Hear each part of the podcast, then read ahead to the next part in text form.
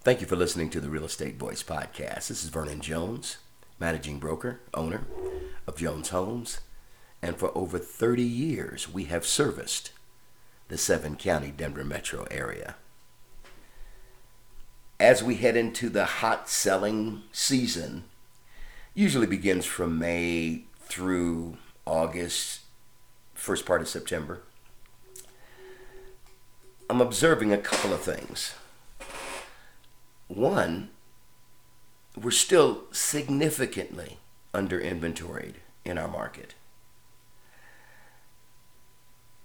But with interest rates rising, it's still kind of slowing the trends of houses leaving the market quickly and uh, multiple offers. However, let me clarify a couple of things.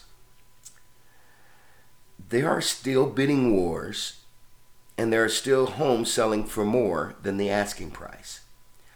It's true that the housing market has cooled down tremendously from the quote unquote madness that permeated that desperate hunt for real estate during the COVID 19 pandemic.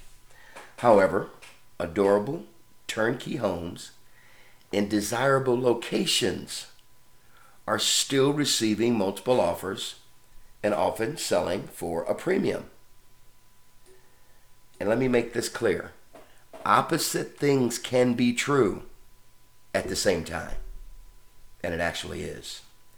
The run up in mortgage interest rates thinned out a large ranks of buyers, but the higher rates also scared off many would be home sellers, many whom would be home buyers as well. That's resulted in many more buyers than there are properties for sale. Again, so every time a move in ready home with curb appeal in a good school district goes up for sale, buyers jump. These homes are still selling briskly. What's not selling nearly as well? Homes that are eyesores, need some work, are in less popular locations, or are overpriced.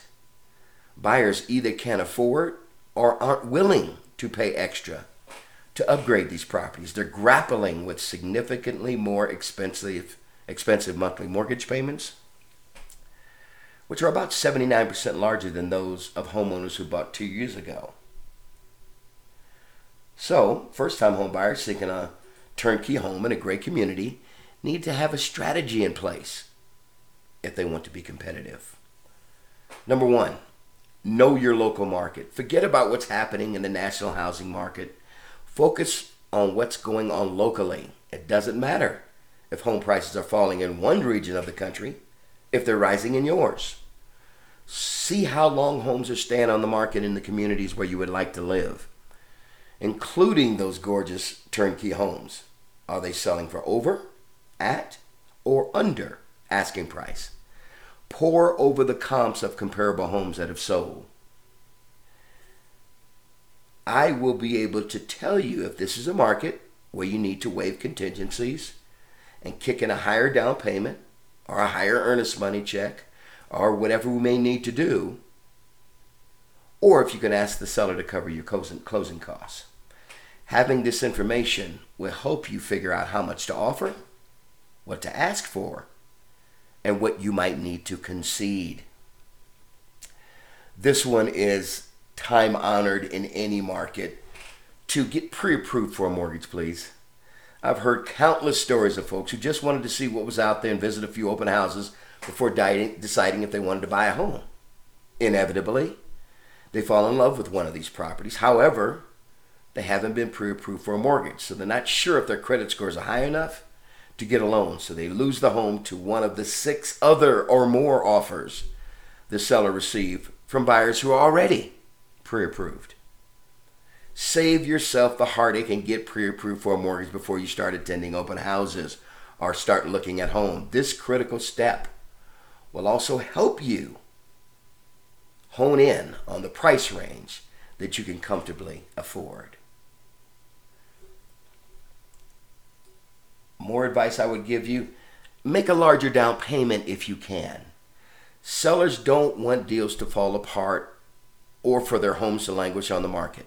When these things happen, other buyers often assume there's something wrong with the home. I actually have buyers say, "Oh, the house has been on the market 30 days, so now I can really ask the seller for some concessions." That is not the case. Again, a normal market where it's balanced for buyers and sellers.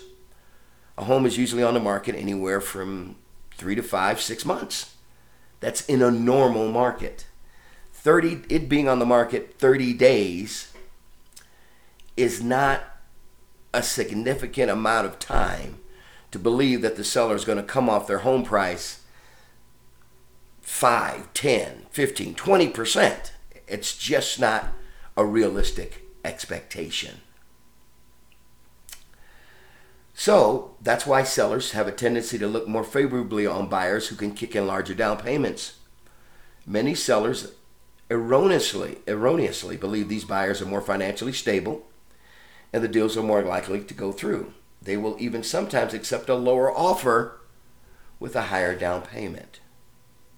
If you're one of the lucky buyers with more cash at your disposal, putting down at least 20% could help you to win a bidding war. Plus, you won't have to worry about paying private mortgage insurance every month, which could be in excess of two, three hundred dollars a month you could save. Another thing I would advise you offer compelling terms. Bidding wars aren't won on price alone. Let me say that again. Bidding wars are not won on price alone. Terms also matter. You likely no longer need to waive inspections and appraisal contingencies or pay the transactional fees that sellers generally pick up, such as title insurance and uh, things of that nature. But that might depend on how, but of course, that depends on the competitiveness of the various markets you're in. And when I talk about market, I don't just talk about Denver Metro. I talk about various, almost neighborhood to neighborhood markets. Think about the things you're comfortable offering. Can you close quickly? Can you offer the sellers a more flexible time to vacate the home? Or even rent it back to them if they need to delay their own move because of their desire to find another home. You could also waive a traditional home inspection and ask for one to evaluate the structural and engineering components of the home. This signals to the seller that you don't plan to nitpick or back out unless there are some expensive problems with the home, such as a roof, boiler, foundation, electrical, or plumbing. Another idea I would advise people give unloved homes another look. If you see a home that's been sitting on the market for a while in a good location, you might want to give it another look. It is what's underneath that counts, after all.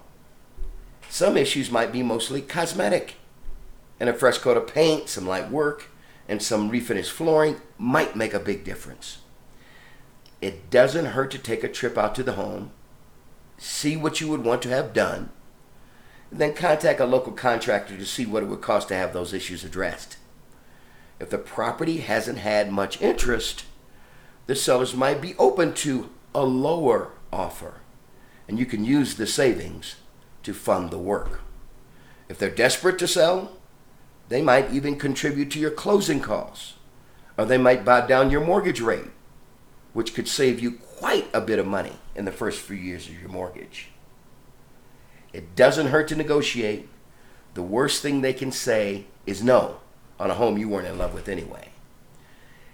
And when I think about advising people to look at unloved homes, think about the main components of the home. Is the layout something you can live with? The way the rooms, kitchen, family, if the way things are situated in the home. Again, let me reiterate if the layout is workable for you, consider it. A final thing I would tell you is consider downsizing, scaling back your expectations, or moving further out away from where you initially wanted to go. No one wants to hear that they might need to compromise to become homeowners. Unfortunately, however, that is exactly what many first time homebuyers will be forced to do. Sometimes a well laid out smaller home could meet your needs just as well as a larger one that will cost more and be more pricier to maintain, heat, and cool. Maybe there is a basement or an attic that could eventually be finished off to add to the square footage. Or you might want to consider a townhome or condo instead of a single family house.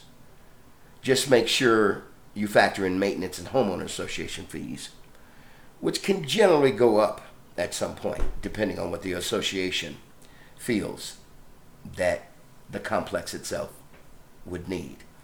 It also might be helpful to figure out what you want versus what you need. You might want a garage, though you don't need one.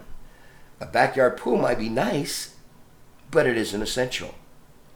Meanwhile, you might decide that a short commute to work, a chef's kitchen, a large backyard for the kids to play in are more of a priority. Finally, again, you might want to widen your search radius. Sometimes buyers are able to find larger, new homes at a lower price if they are willing to move farther away from the big cities. However, the trade off might be a longer commute. Just a couple things to fill you in on what you can do in this market to kind of get your needs met. Feel free to give me a call at 303 359 8218 so I can answer any questions about your specific market, neighborhood, block, because all that information is valuable as you go through your home search. Thank you for listening to the Real Estate Voice podcast. This is Vernon Jones. As always, I tell you, please be safe.